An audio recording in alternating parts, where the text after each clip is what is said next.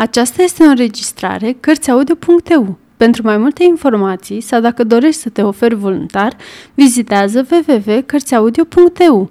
Toate înregistrările Cărțiaudio.eu sunt din domeniu public.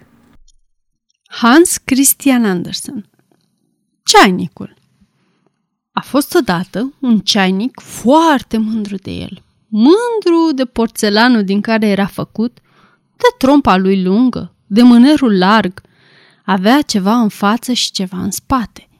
Trompa în față și mânerul în spate. Și despre asta vorbea mereu, dar nu vorbea niciodată despre capac. Fusese puțin ciobit și cineva îl preparase. Avea deci un defect și nimeni nu era prea bucuros să vorbească despre defectele lui. Au ceilalți grijă de asta. Paharele, cana de smântână, zaharnița, întregul serviciu de ceai, toți aveau grijă să amintească de slăbiciunea capacului și abia apoi de mânerul lui bun și de excelenta trompă prin care era turnat ceaiul. Iar ceainicul știa foarte bine toate astea. Îi știu eu, își spunea el. Sunt foarte conștient de defectul meu și îl recunosc. În el stă toată umilința mea, toată modestia mea. Toți avem defecte, dar toți avem și calități. Cănile au primit câte un mâner. Zaharnița are un capac. Eu, evident, am și de unele și de altele.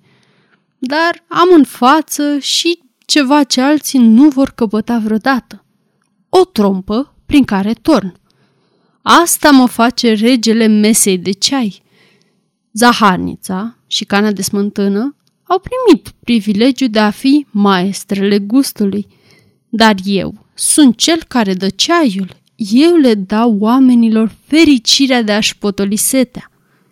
În interiorul meu, frunza chinezească este preparată în apă fierbinte și fără gust. În tinerețea lui necugetată, Cenicu spunea toate acestea, stând în picioare pe masa de ceai pregătită. Atunci a fost ridicat de o mână foarte delicată. Dar mâna aceea delicată era și foarte stângace. Ceainicul căzu.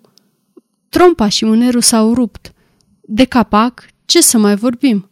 Destul să vorbim despre primele două. Ceainicul zăcea leșina pe podea, cu apa fierbinte șuroind în afară. Primise o lovitură grea – dar cel mai rău era că toți râdeau de el și nu de mâna aceea stângace. Iată ceva ce n-am să uit în viața mea, spuse ceainicul când și-a depănat întreaga viață pentru sine. Am fost declarat invalid și m-au pus într-un colț, iar în ziua următoare am fost dat unei femei care venise să cerșească resturi de prin casă. Am rămas fără glas, fără putere și înăuntru și pe din afară. Dar, de fapt, pentru mine a început o viață mai bună. Ești ceva și dintr-o dată ești altceva. Au pus în mine pământ. Pentru un ceainic, asta este egal cu a fi îngropat. Dar în pământ au pus un bulb de floare. Cineva l-a pus acolo, nu știu. Mi s-a dat o compensație pentru frunzele de ceai chinezesc și pentru apa fiartă ca și pentru trompa și mânerul rupte, iar bulbul de floare a stat în pământ, în mine. A devenit inima mea, inima mea vie. Nu mai avusesem una înainte. În mine era viață, era vigoare, era voiciune, îmi bătea pulsul, bulbul creștea, eram încercat mereu de emoții. A înflorit. Am văzut floarea, am admirat-o, am uitat de mine la vederea frumuseții ei. Ce fericire este să uiți de tine, să te pierzi în alții. Nu mi-a mulțumit. Nu mă gândeam la mine.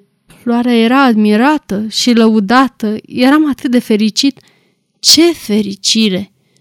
Apoi, într-o zi, am auzit cum cineva spune că merită un vas mai frumos. M-au spart în două M-a durut îngrozitor, dar floarea a fost pusă în alt vas, mai bun, iar eu am fost aruncat în curte ca să zac acolo în cioburi. Dar am o amintire frumoasă pe care n-am să o uit niciodată. Sfârșit.